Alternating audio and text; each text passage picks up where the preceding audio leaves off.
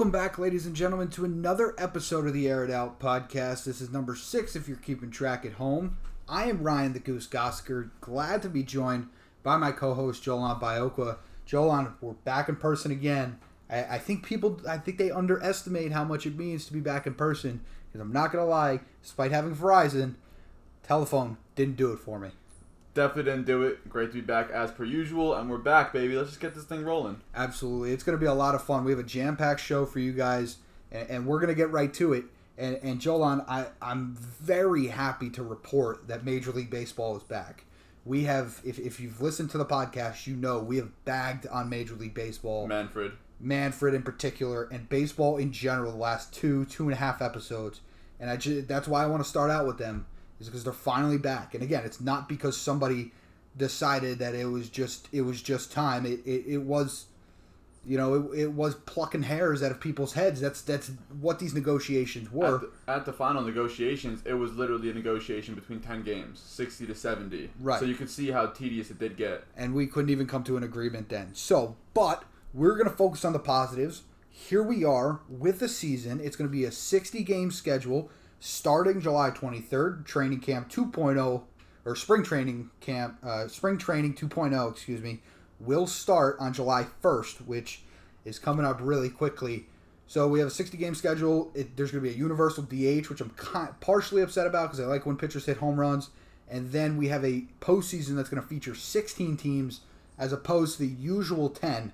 So Joel, I want to get in and I want to get your thoughts. So let's get this thing rolling. The first thing that comes to my mind when I hear 60 game schedule and this long layoff is injuries.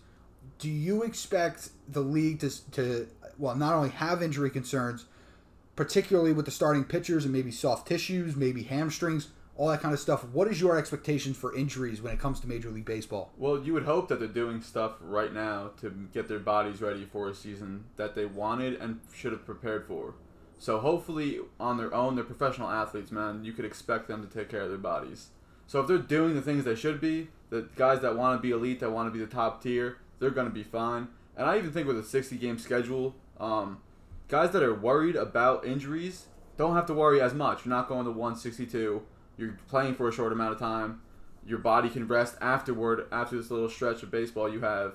So I think guys that are taking care of their bodies should be in good standing. But guys that aren't, then maybe they could take use of this training camp because God knows game shape is way different than anything you could train for. And I agree with the the lesser games, but the little caveat to that is now every game feels like a playoff game.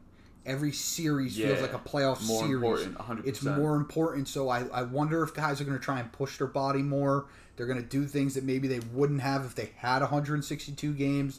It is going to be really fascinating to watch, and I and I, I really hope the numbers are low. I hope the cons- it's just concerns and doesn't become reality. Let me ask you something. Now, guys that are relied to carry a team pitching wise, how many quality starts are you expecting from them in a 60 game season if a lot of teams are making postseason? Do you want to use them early and often, or do you want to really rest them for that big playoff in 16 games? Right. So this is actually where I think we can get the best, one of the best versions of baseball because I think we're going to see pitchers.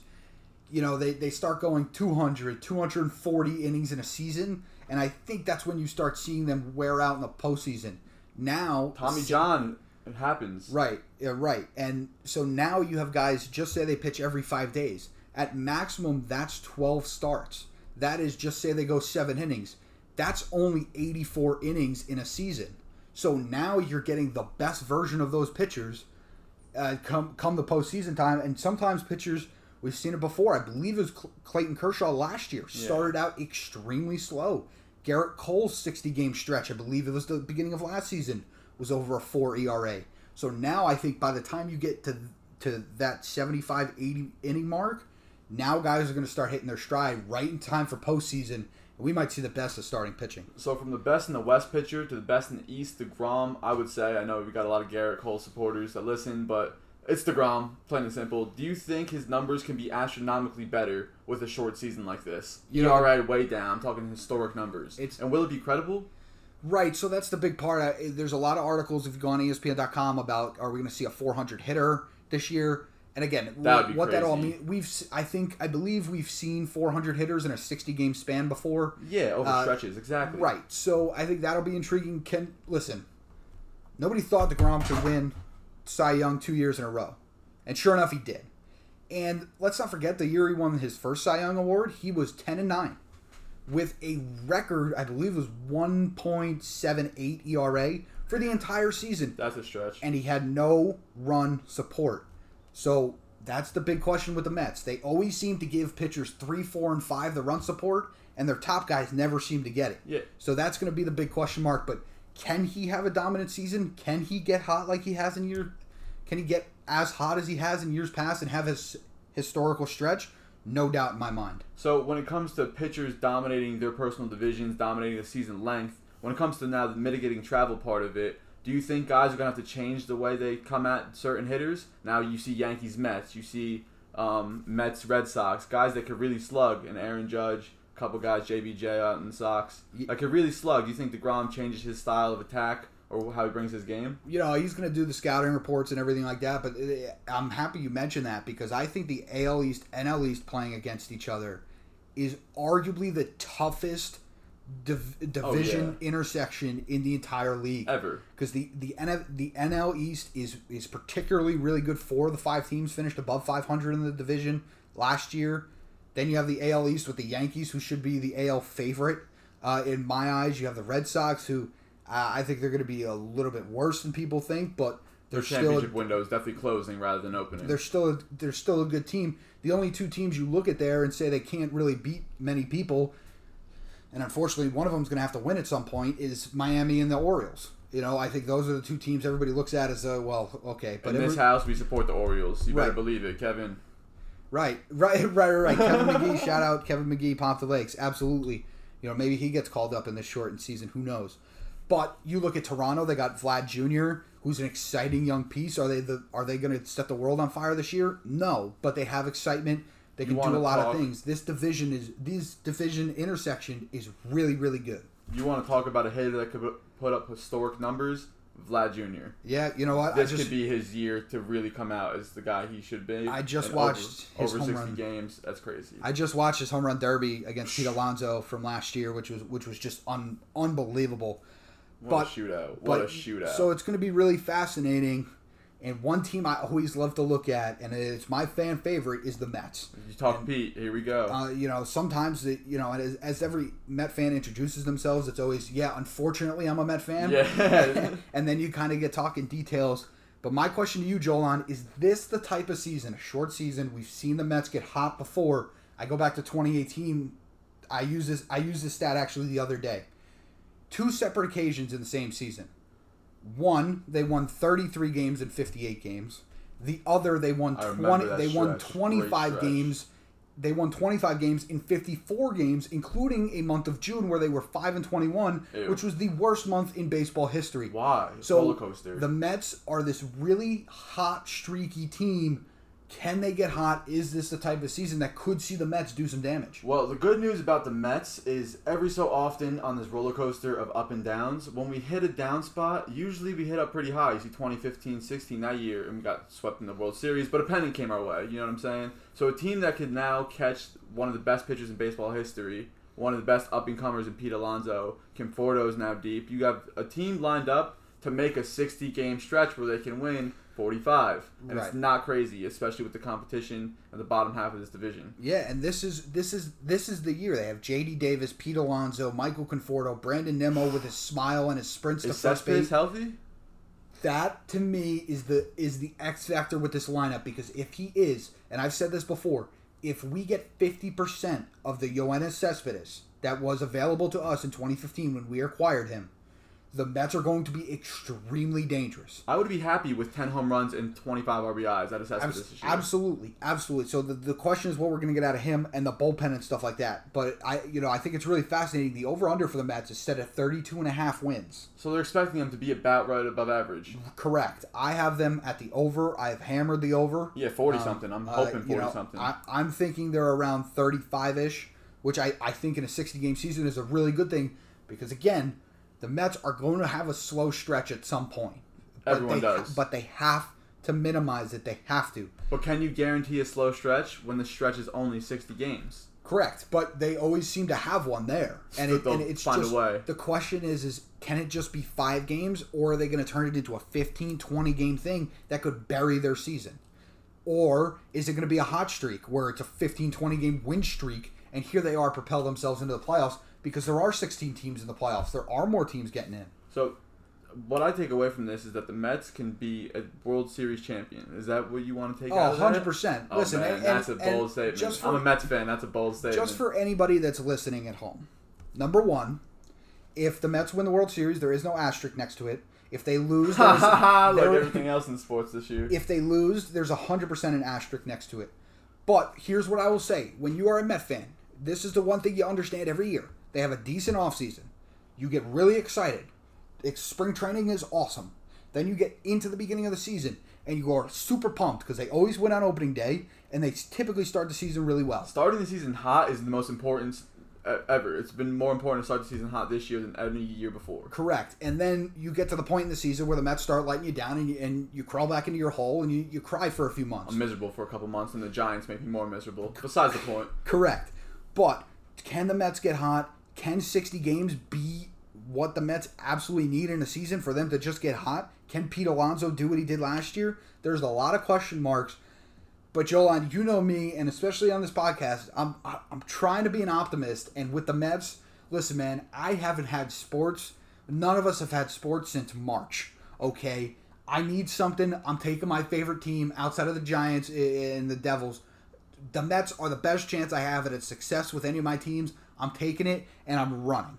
Well, see, as sports reporters now that you're playing the optimist side, I'm gonna sit on the fence and say there's no chance that the Mets win the World Series. But The Dodgers. the Dodgers are an interesting team. They're they're absolutely loaded. First of all, let's just get let's just make sure that is crystal The crystal deepest clear. team we've ever seen in baseball history. You could put me down for that. Book it somewhere. And by the way, they've gone to the World Series, I believe, each of the last two seasons prior to last year, so 2017 and 2018.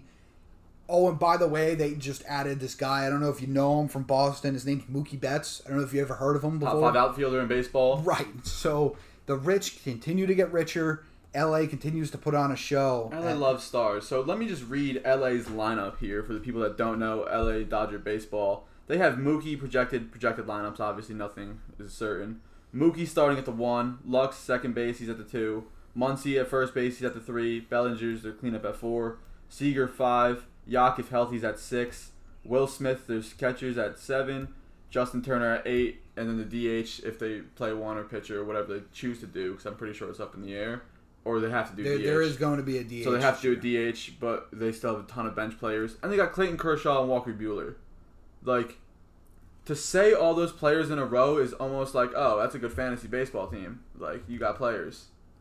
It's almost not believable. It's it's just silly. At, at a certain point, it is just really really silly, and it's a team that again, eh, we've seen this before. They've been so good. Back in 2015, they were supposed to make a run to the World Series, and the Mets said, "No thanks, go home." It, I- you know, it's just Matt Harvey just- in that run was unbelievable. absolutely And the- Unbelievable, The, Dark. Knight is, Dark has Knight. not been has not been seen ever since. But okay, so we talked a little bit about the NL. I wanted to talk to the AL, which I think if baseball was a sport where talent prevailed, this would be a pretty easy easy prediction. I think the Yankees would take it. Obviously, we're waiting to see what the health is of Aaron Judge, which by the way, they completely lied about the extent of his injury to us, they to the public. been. Because He's I in the face of a franchise and hasn't been healthy a full season. Correct. And Giancarlo Stanton hasn't been healthy since he came over. And, and they just have a lot of injuries. I believe Severino is down with Tommy John surgery this year, but they still have Tanaka, still have James Paxton. They did sign Gerrit Cole.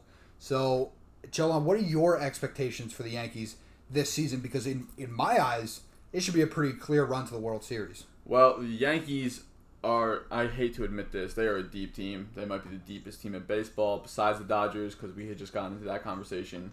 But the Yankees are a team that they won't be shy about the money they're spending. They won't be shy about the guys they've acquired, and they won't be shy about marketing their guys. I think the Yankees up front, if what their potentially could be solidifies themselves, like with their potential players solidify themselves as actual guys, then they can make a World Series runs for multiple years, do a Yankees dynasty continue type of deal. But if it's all clout, we're gonna see right through that. The Judge articles, Judge being the face of a franchise, the guy hasn't been healthy. I know he's a beast, but if he's a beast at 40 games, like how good is that for a franchise guy at a 162? Not this year. It do, it does scare me, but it again raises the question: Can he just stay healthy for 60 games plus a postseason? It's a lot less games on his body, but again, on paper, this team has everything to go and win the World Series. They have Aroldis Chapman in the back of that bullpen. A lot of a lot of guys back there. I, I mentioned their starting rotation and their lineup. It, it just doesn't. It wouldn't make sense to me if they didn't win the AL. Now, as deep and as young as the Yankees are, do you think a guy like Stanton has hit his peak already and he's on the downside? I mean, he could be, Injury but I, concerns are big. But let's look at what peak Stanton was, which, which was 59 home runs and an NL MVP. That's facts. So again, you know, we mentioned a guy like Cespedes. If we can get 50% of him, well, if you can get 50% of what Giancarlo used to be, That's better than 80% of the league. right, and he stays healthy, it's better than 80%. So, uh, that you know, he might be on the downslope, but I would, I would, I would like to say they need to get about 50% of him. So, do you think the Yankees? What other team do you think could compete with the Yankees up there at the AL? Yeah, you know, it, it's it's really tough. It, it's a difficult question, and it, and I can hear the boos screaming through the listeners uh, right now. The Astros are one of them, Boo! correct? So, and I think, I think potentially, How do you do that? You sell out. potentially the Los Angeles Angels. I think they're finally a team that has some talent, and and, and again, but we don't know. the The AL is just so wide open. It's it's just everybody's coming from every different where, and we don't know how the ball's going to bounce. We don't know who's going to get hurt. What pitcher's going to go down with? Because a big name pitcher is going to go down with Tommy John. Bo- Book that right now. And who's it going to be? What team are they on? How does that affect their chances at a World Series run? Also, another point we might add: guys might not want to play at all. They might say, "Hell, this season, why do I want to risk my life?" They they are well within their right to do that, course. and and I would I would support them hundred percent if they decided to do that. But that is a real possibility. Now, I, I from talking to a friend of mine, I know that they have some really good players down there in, in the minor leagues. So like those guys are not they're not chunk change by any amount, but you you would want your big leaguers there, but they are well within their right. People are to- ready if they're not standing up. I know what you mean. Correct. So I think I think right now on paper, because again, that's all we can judge. We didn't get spring training. We don't have you know, we don't have these lengthy previews because coronavirus decided to take over. So if I'm just looking at paper, it's the Yanks, the Astros, and probably the Angels following in at three. So, out of your Goss's five pool of World Series bubble, you have the Mets, the Dodgers. We could agree on the Dodgers, right? Correct. The Yankees, the Astros, and the Angels. Who has the best chance out of those five teams to win the World Series? Way too early prediction. It's it's the Yankees to me. And again, I Wow, it- it another kills me- sellout move here, it folks. kills me to say that. It really does. But the talent on this team, and again, that's all we can look at. We don't have spring training. Guys could start testing positive when they go back to spring training, and it might get cut even more short. We have no idea what we're getting. So right now, I need to take on paper talent, and out of those five teams, I think it's going to be Yanks Dodgers in the World Series. A, a classic, by the way, historic rivalry. Give me, gi- you know, the I think the Yanks can make the run in the AL. The Dodgers make it in the NL. This is typical Goss fashion here. He's betting on industry, betting on stability, betting on foundation, betting on what he sees on paper. He would go with the Dodgers, the best lineup we've seen on paper ever. Which I could agree, the Yankees are might be second best this year. They're a deep lineup, but there's no way the Dodgers are going to lose this. It's their title to lose, especially in a short season with that depth and those stars. It's LA's year, no doubt.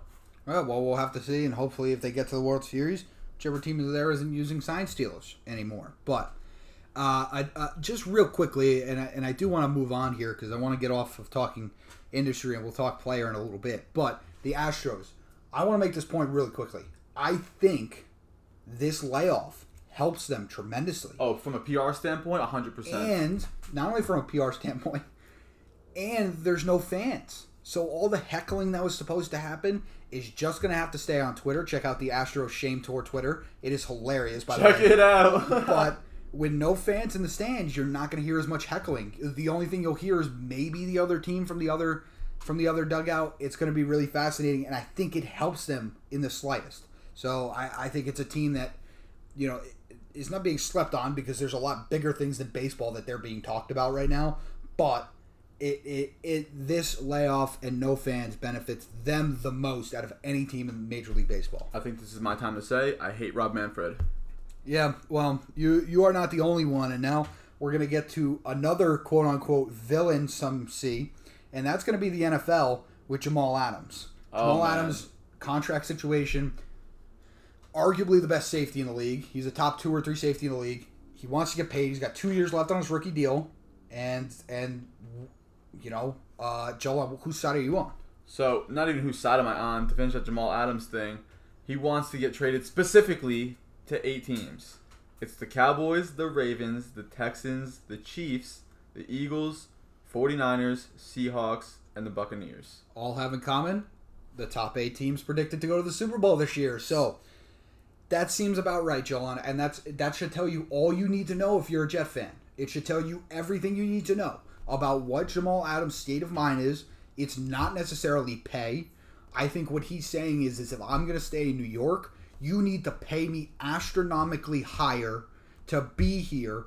Otherwise, I want to go somewhere else. And I'm curious if he's at one of those eight teams, would he take a pay cut for a long term deal to stay on a winner? Well, he's out and open said he wouldn't ask for an extension right away, so that tells you where his head's at. Correct, which to me can mess up his value a little bit because you'd only be getting a two or three year rental, and and and if you want to give up that value, now again, if you're a team like the Cowboys, I would 100% do it. If you're in win now mode, you might want to do it. So let me ask you something before I start in to rip Jamal Adams because he's gonna get it.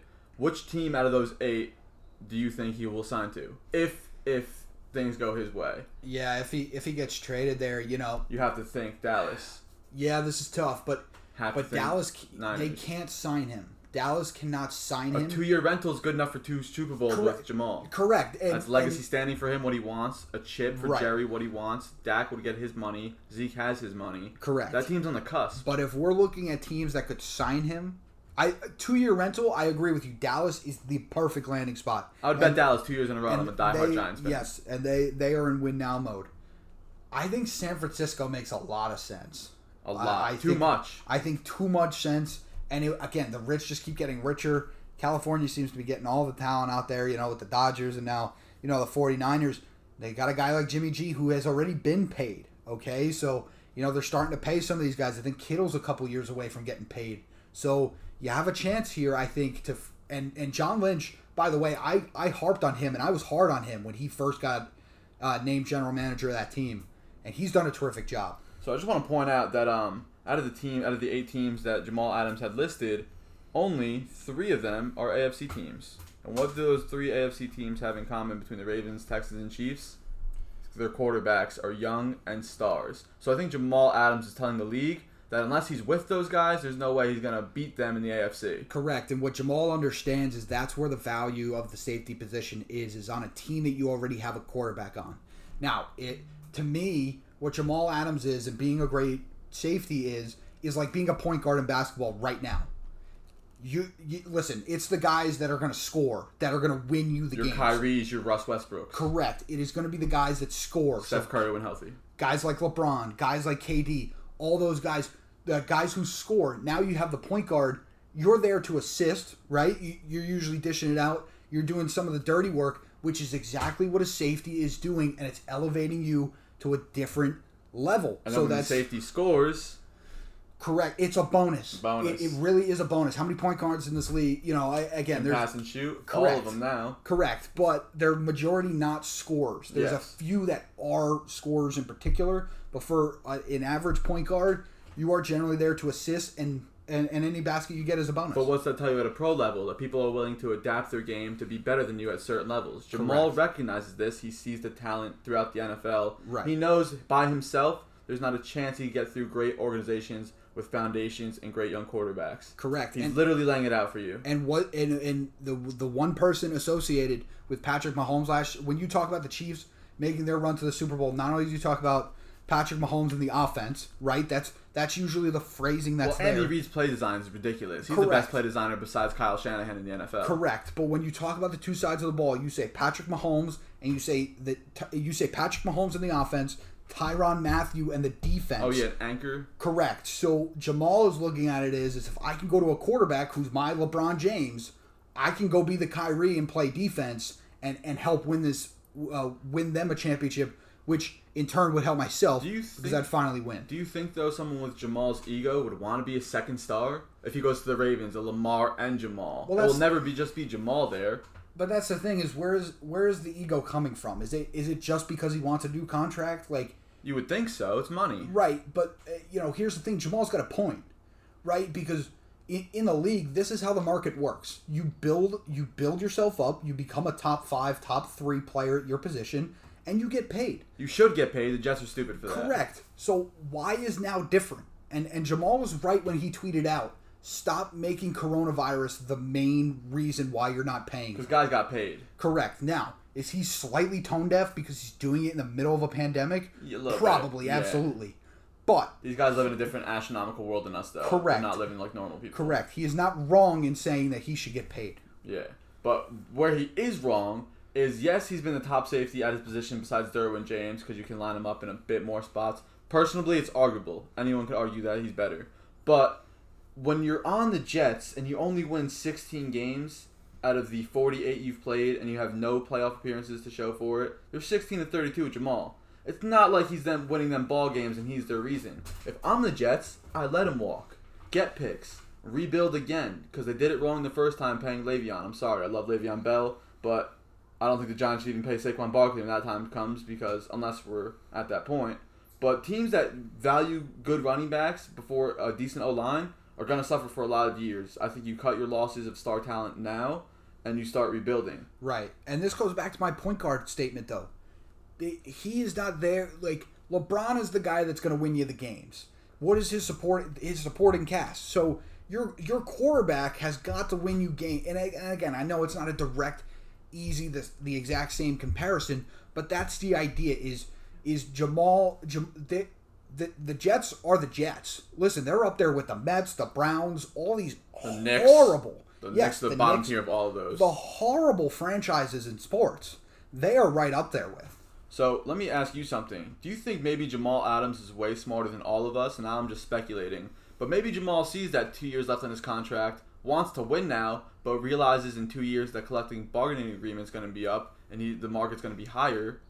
So maybe he'll get paid more in two years on a good team. Yeah, it'll be interesting because the new CBA, I, I forget, I believe it kicks in after next season or after this coming season, excuse me.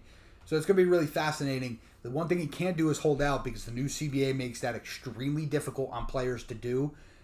But absolutely, this is when was the last time we talked about rentals? We talk about it in the NBA all the time. Kawhi, he You won got- a championship. Right, you got him for a year rental. You got him for six months at the, The whole deadline. country of Canada knew that they had Kawhi for 11 months and they won a title. Correct. So And now he has know, statues. Is, he smart?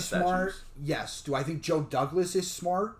Yes, because I think he's just going to say, "Listen, just because you say you want to be traded to those teams, you don't have a no trade clause. A hundred You don't get to pick, you know, where you want to go. So now it's all about getting value. So when you talk Joe Douglas, let's go to Adam Gase now because the Jets, Adam Gase's relationship with Jamal apparently hasn't been good. Now he has to come out publicly and say he wants him on the team because he's already halfway out the door. What do you think? Is Adam Gase? I have to defend Adam Gase a little bit before you get into your defense of him or not, because he's been given garbage organizations with garbage rosters that he hasn't done much with. He went to the Dolphins and he was just floating above 500 before that as a career coach, and then went way under when he went to the Jets. So like, is it fair for the criticism he gets because he's decent with a good roster? So the interesting comparison I would make to him is is Chip Kelly, and you could clearly tell I'm into comparisons today. Not that he had the success that Chip Kelly had, but the idea of when Chip Kelly, when the wheels started to fall off that ship, he started to get everybody out of town. Chip Kelly, by all measures, is a failure in the NFL. Correct. He traded LeSean McCoy. He traded some of his other bigger players. He Adam Gase. Adam Gase was doing that in Miami. He got rid of Ryan Tannehill, and what does he do? He becomes comeback player of the year last year. That's for their future as a good coach. Correct. He gets away. He gets away from Kenyon Drake. Kenyon Drake goes out to Ari- um, uh, where did he go? Arizona. Yeah, Arizona, and he's he's on a really good football team now.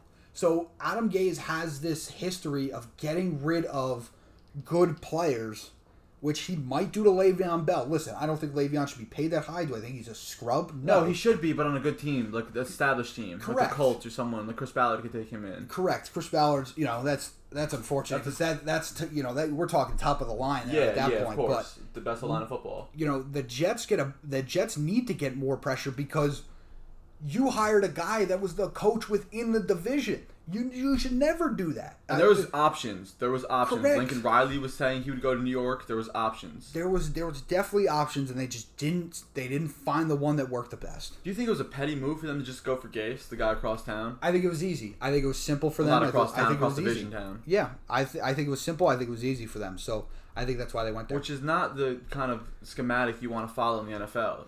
Like you see Correct. Belichick's system, they don't have a peep from their players until they leave. Yep. You could see Tom Brady's having more fun in Tampa Bay with the, his videos and stuff. Right, and now we're going to see if the wins follow, which Yeah. is which is going to be fascinating. But uh, that you know they got to win in the regular season. Go ahead. So let me just ask you: We're talking a lot of AFC East today. Pats, Stidham, is he their guy? Why aren't they signing Cam Newton? Does Belichick get that team to 500 with that defense? So here's the thing: Bill Belichick doesn't do anything that's not calculated. Always. Let's let's, let's be hundred percent honest about that. You could say uh, in Well, the end, trading Jimmy G was the worst move he's done because Tom Brady was in and his ear. he was almost forced to do that by Robert Kraft. So that's that's a whole different discussion. Robert But- Kraft built that organization. Correct. Bill Belichick, I, I trust that man. Listen, it's not just because he's a Wesleyan grad, which is, you know, shout out Is he? Wesleyan. He is a Am Wesleyan I sitting across from the next Bill Belichick, folks? We don't know here. Uh, I don't know. I don't really wear hoodies or cut, you know hoodies with the sleeves cut off. Not just yet. Maybe start maybe, that, bro. That's a trend. maybe it'll be my style. But so Bill Belichick has calculated that Jarrett Stidham is going to be his guy. He had the free agency. He had the draft. He has now to sign a quarterback, and he's not doing it, which tells me he believes in Stidham for again Whatever reasons reason. unbeknownst to us. You know who I believe in? The former MVP Cam Newton. What? What's that? What? Right. You know, I I'm I I think that well, Bill You think doesn't. Stidham's better than Cam? Is what you're telling me? No, but what I will tell you is, is Bill doesn't want the media attention And Cam's that all comes about with that. Cam Newton. All about that. You're it, right. it comes with Closed door just scene. Cam Newton's dress. Like, you know, Bill's going to tell him to go change That's before not a week one. The knock to Cam's game should be his injury plague. It shouldn't be how he dresses and the media attention he brings. Correct, but certain teams can handle that. A guy like Pete Carroll can handle a guy dressing funky. I'll be Okay, honest. There's a lot of coaches that can handle it, and do I think Bill can handle it? Yes, but does he want to? No, and and that's why he's not going to sign. Do you want to know why I want Cam Newton to go somewhere now? So Ron Rivera doesn't realize Dwayne Haskins is garbage and picks him up week three. That's why I don't want Cam. Yeah, Newton. that's why I want. Cam That's going to be a tricky situation, but clearly What do you Belichick. mean, bro? The quarterback class next year is ridiculous. If Cam sucks and Ron Rivera links up with him, they get the best quarterback. And if he's good, they have him for another five to eight years. Yeah, I Healthy. mean, no, I mean the whole thing with Dwayne Haskins is going to be really, really That's the tricky. wrong guy. He's it's going to be tricky for them. league. You know, the problem is, is the situation that you go into dictates your NFL career often. Pat Okay. Mahomes, perfect He went into a horrific situation in Washington. So Oh, Dwayne Haskins went. Too. correct, Yeah. correct, and uh, you know, Patty Mahomes is in a great system. So it, it and I'm not saying he's not great because, of, but it helps. It helps. It certainly does help. So back to our original point, Belichick believes in Stidham for reasons unbeknownst to us, and I got to tell you, I think they get to eight and eight or nine and seven. I really do That because defense, they should anchor seven wins. because they have Bill Belichick, and that's the only explanation I've ever given anybody, and that's the only reason I will continue to to reason why they'll get to eight or nine wins. Side chat, this could be our last conversation NFL wise, but the reason I love Joe Judge is because what Bill Belichick does the best more than anybody in coaching history is he compartmentalizes better than anyone. He knows which organization or which coaches go to which players best. He knows how to use players' abilities and take them out to his offense, and he also keeps everything private. So when I see Joe Judge, I see a man who's composed, who doesn't have an ego boost to call the offense, who hires Jason Garrett, someone who calls the offense, and couldn't be a head coach, Jason Garrett, no time management. And he gets guys around him for defensive coordinator and other special positions, like an overseer. Yeah, And, and, he with gets Bill Belichick and Nick Saban defensive knowledge, this could help the Giants set up for future long term coach. and Bill gets the most out of every player. I guarantee you. Look up and down the roster the past twenty years. I'm sure there's guys you can look at and go, "Why is this dude in the NFL? Why is he playing in Edelman a was a Super Bowl?" quarterback drafted. Correct, and and that's that's just what Bill does the best. Now, what Bill loves is to get tape on guys, and what he won't most likely won't Legal be or able le- illegally? He- No. He does like to do it legally. I'll, t- I'll tell you that much. I know that for a fact. But what he might not be able to do is get some preseason tape on some guys because there has been rumors, and especially with the coronavirus and seeing where everything is going, the NFL is, and rightfully so, looking to cut would would look to cut the preseason as opposed to cutting the regular season. And Jolan, all I have to say That's is thank news. thank God. I've been clamoring for the preseason to be shortened for years. It's funny, guys. We were in prep, and Goss had mentioned the preseason to me, and I legitimately rolled my eyes and said no before he said is getting canceled. Yes, That so happened. th- and again, that makes sense. That would be the thing to go, you know, before anything else. So no one likes preseason. The injuries are too risk, are too high of a risk. Correct. No one gets money, the substantial paychecks they would in the, the September 6th as opposed to August 29th. Like, correct. the The only thing I like about the preseason is I can actually afford to be there. yeah, nosebleeds. That That, that is don't need them. that is the only thing. But so that's the NFL. We're going to talk basketball, and we talked about it a lot the past couple episodes. So I just want to touch on it before we run out of time. Jolan, Zion and the Pelicans have the easiest schedule by far in I'll keep NBA. saying you called this. Adam Silver wants Zion and his young stars in the playoffs by far in that last eight and game I, stretch. And I think it's setting up for Zion Ja in that play-in tournament between the eight and nine, and I think that could determine rookie of the year. You know, again, You're already giving Zion that good of a chance. We talked about this a little bit, but you like his eight game stretch chance to I, win I, rookie of the year. I really do because of recency bias. Recency bias is a huge thing when it comes to voters, when it comes to people in general Facts public. like Clemson, everyone thinks is the best organization in college football, but it's been the past five years. Correct, correct. So, uh, we, you know, I think he can make a run at rookie of the year. I'm expecting them to overtake Memphis to get that eight seed. And Jolan, I want to get your thoughts here. How do the top teams treat these games? Because you have a team like the Lakers. Seven of their eight games are going to be on national television. They have one of the toughest schedules remaining in the league. Are they a team that's looking to get more wins, looking to just lock up the one seed, or are they just trying to get a rhythm as a team and not really care about wins and losses? Well, I'll start with the Lakers, then go to the league as a whole to stay on topic. But the Lakers, if you don't think LeBron's a calculated guy that sees these eight games in his position and his standings because they're the one seed right now, and doesn't, he'll think to himself, hey, how do I avoid the Clippers at all costs? Because that's their biggest threat. He'll throw some games and sit out some games to be healthy for playoffs. Make no mistake about it. Yeah, he'll play five, six games to get back in game shape. But if he wants to sit one or two to drop maybe a game or two, I wouldn't put it past them at all. And I think a lot of teams that are in that position to do that are gonna do that. I think a team like the Bucks won't do that. I think Mm-hmm. Giannis's pride for the game is way too high. I don't think he's as calculated yet as LeBron in year 17. yeah. But I think teams that are more vetted, that understand playoff brackets and their seating and their position of where they are, home court and that such, are, are gonna play this better out than young teams that don't know what they're doing or fighting for a spot and have to give everything throughout those eight games. Right, and I think I, I like the point you just brought up, and, and a team that could really exemplify that is the Miami Heat. They have the toughest schedule in the league when the league returns. However, they are sitting two games back of Boston, or two and a half games back of Boston for the three seed, and they are sitting two and a half games above Indiana for the for the five seed. So that's a team where, to me, I think Boston's going to get hot. So if you're Miami, I don't think you're necessarily trying to catch Boston. You're just trying to stay ahead of Indiana. So, and it's these chess games. I think the Lakers, though, to be honest, I, I really do think he might play seven of the eight. Well, he has to get in game shape. That's why I said five, correct. of six, five- six of eight, uh, Correct. something like that. Because, and again, it's rhythm because they're losing Avery Bradley because he has opted out of the bubble, and they might have to get Jr. into the mix or whoever they sign because they have to sign somebody Yep. in his place. So they're going to need a rhythm as a whole, and I think it's really interesting. It just last thing on the NBA, their first round of tests were administered for the coronavirus. They had 302 tests. 16 came back positive. What's that? That's- Right under five That's about five percent Yeah. and I and Adam Silver said it the best. Th these are things we're going to have to change now. Uh, uh, these are things we're going to have to deal with.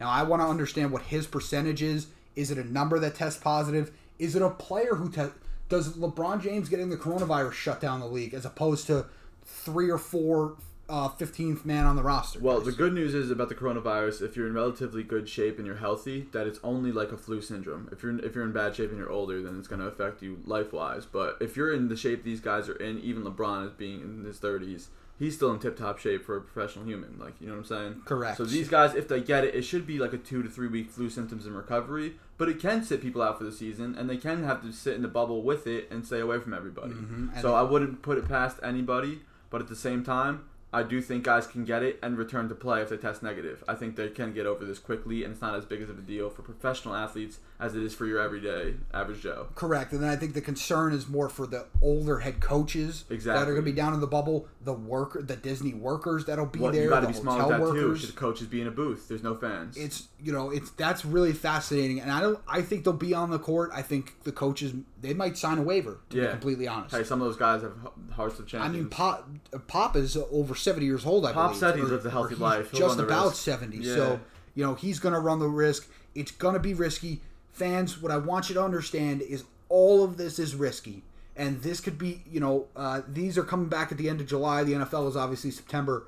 This all could vanish by mid-July. So just under, just understand this is a huge risk, but this is health and economics coming together and understanding that this is a major risk, but economically speaking, this is going to put us this is going to put sports in their Great Depression. So they're coming together, they're trying to find ways, stick with it. Don't panic at every positive test, especially if it's an athlete. Now maybe if it's an older coach, think about it, but just understand what all these plans do is come back with a lot of risk. So we we always speculate on the show because it's fun to speculate sports when they're coming back, but we have to realize and be real about two things. One, there's a good chance that these leagues do get shut down halfway, and we have to be honest about that and open.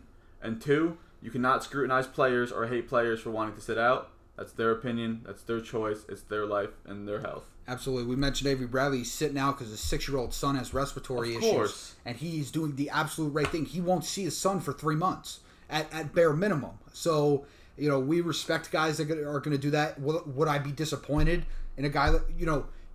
You have the right to be disappointed, but you also have you also can understand why they're doing We're in it. unprecedented times. No one's gonna understand what to do. We've never been here. Correct. Both things can be true, ladies and gentlemen. So understand that. We appreciate you sticking around. We know this was a little bit longer episode than we're than we're used to, but there was just so much. Everybody coming back, all these things to talk about. That's going to be it for episode six. Jolan, where can the people at home find us? Because I know I want to hear from everybody, whether they hate me, like me, hate us, hate everything we talk about. Where can they find us? Uh, you can follow us on Twitter at podcast air it out or Instagram at airitOut.podcast. Any questions, comments, concerns, or compliments, you can reach us at those. Take us home, Goose. Yeah, thank you for listening again. Thanks for listening to a little bit of a longer episode. We appreciate you guys. We want to hear your feedback, and we'll be back for episode seven, hopefully with more good news, even better news than we got this episode around. So, Jolan, thanks for joining me, and until next time, Daniel Jones over 35 touchdowns. Book it. Close look it at out. that. We'll talk about that on the next episode. But so long, everybody. We'll see you next time.